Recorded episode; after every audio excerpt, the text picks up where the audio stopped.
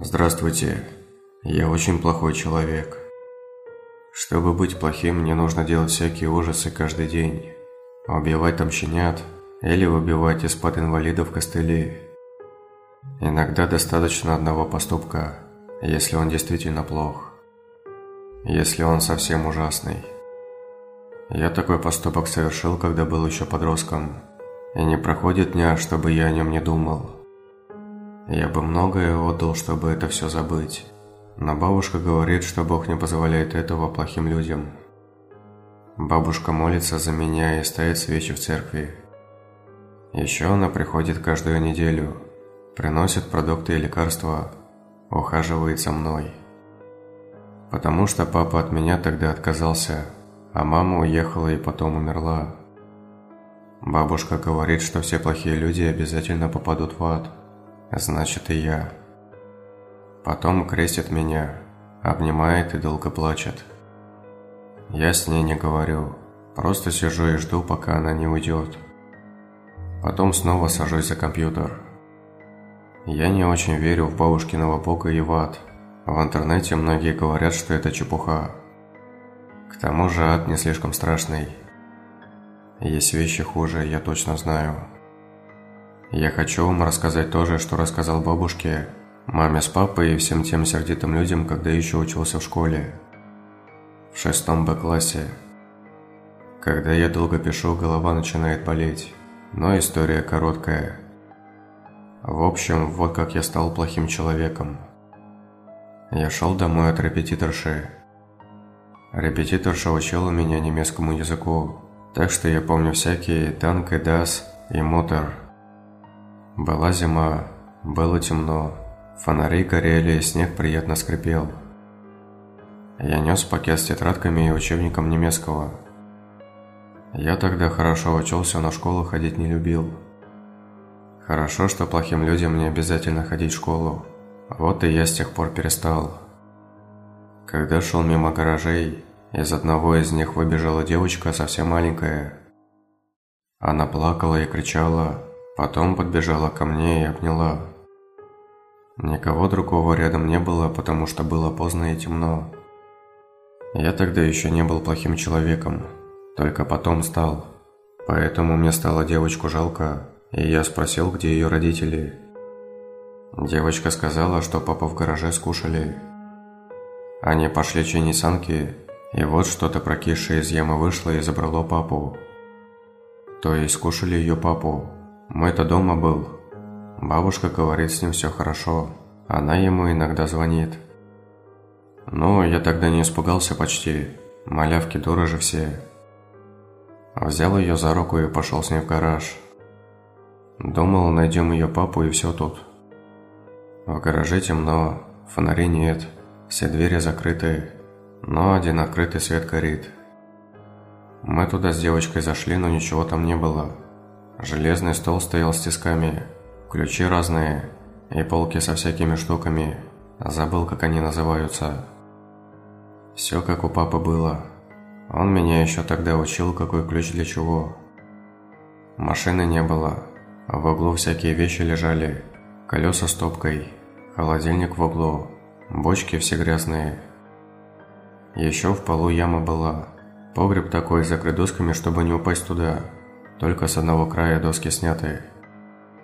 Девочка туда пальцем тыкает и хнычет, мол, папа там.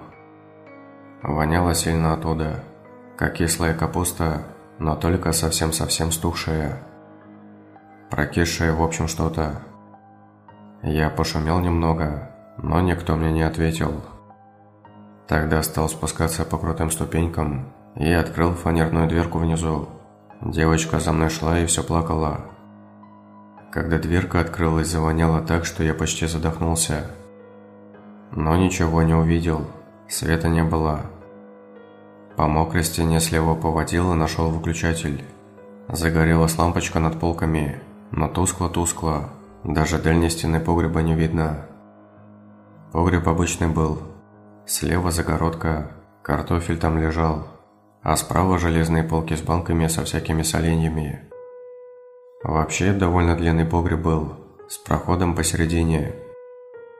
Вот сейчас голова заболела, скоро совсем разболится. Так вот, я решил для верности пройти вперед. Подумал, что папе могло от вони плохо стать в углу, хотя девочка и говорила, что он не спускался в яму. Но мало ли что может быть. Девчонки вообще врушки. А еще впереди там что-то чавкало. Или вернее, как бы булькало. Помню, жутковато стало. Но пошел, потому что я там один был взрослый, а девочка плакала. Но я совсем недалеко прошел, пару шагов. Там разбитые банки лежали на полу, и из них что-то вывалилось. Бабушка тоже такие банки делала. С огурцами там, с перцами, компот еще. А когда я у нее до этого был на даче, она меня учила закатывать банки. Я был ее помощник. Закатывать было интересно. Так вот, я на полке посмотрел. Там этих банок было полно. Все грязные, но есть несколько почище. Что внутри не видно почти. Я прогляделся, а в банке, которая почище, сплющенный глаз и волосы с головы. И еще кусок щеки плавал, без носа. Я так подумал, что это папа девочки и есть, потому что щека была щетиной. За ней еще часть рта открытого плавала, а язык и еще какое-то мясо были в соседней банке. Стало очень страшно, прямо ужас как. Но я тогда еще не закричал. Стал пятиться к выходу и наткнулся на девочку. Она не видела, что в банках. Говорю, пошли быстро отсюда. И тут то, что хлюпало в дальнем углу, оно стало к нам приближаться. Я все пятился и толкал девочку, но когда хлюпающая вылезла на свет, тогда я уже закричал. Не очень хорошо помню, что такое хлюпало. Оно было как каша или жижа. В общем, оно не растекалось, а наоборот собиралось в ком. Или не как каша. Каша непрозрачная, она тоже белесая такая. Оно поблескивало, смотрело и хлюпало. И воняло. В нем что-то плавало внутри. Не помню, что именно. Я в бабушкиного бога не верю, но вот иногда говорю, когда один. Спасибо, отче наш, что лампочка тусклая. Вот. И что плохо помню.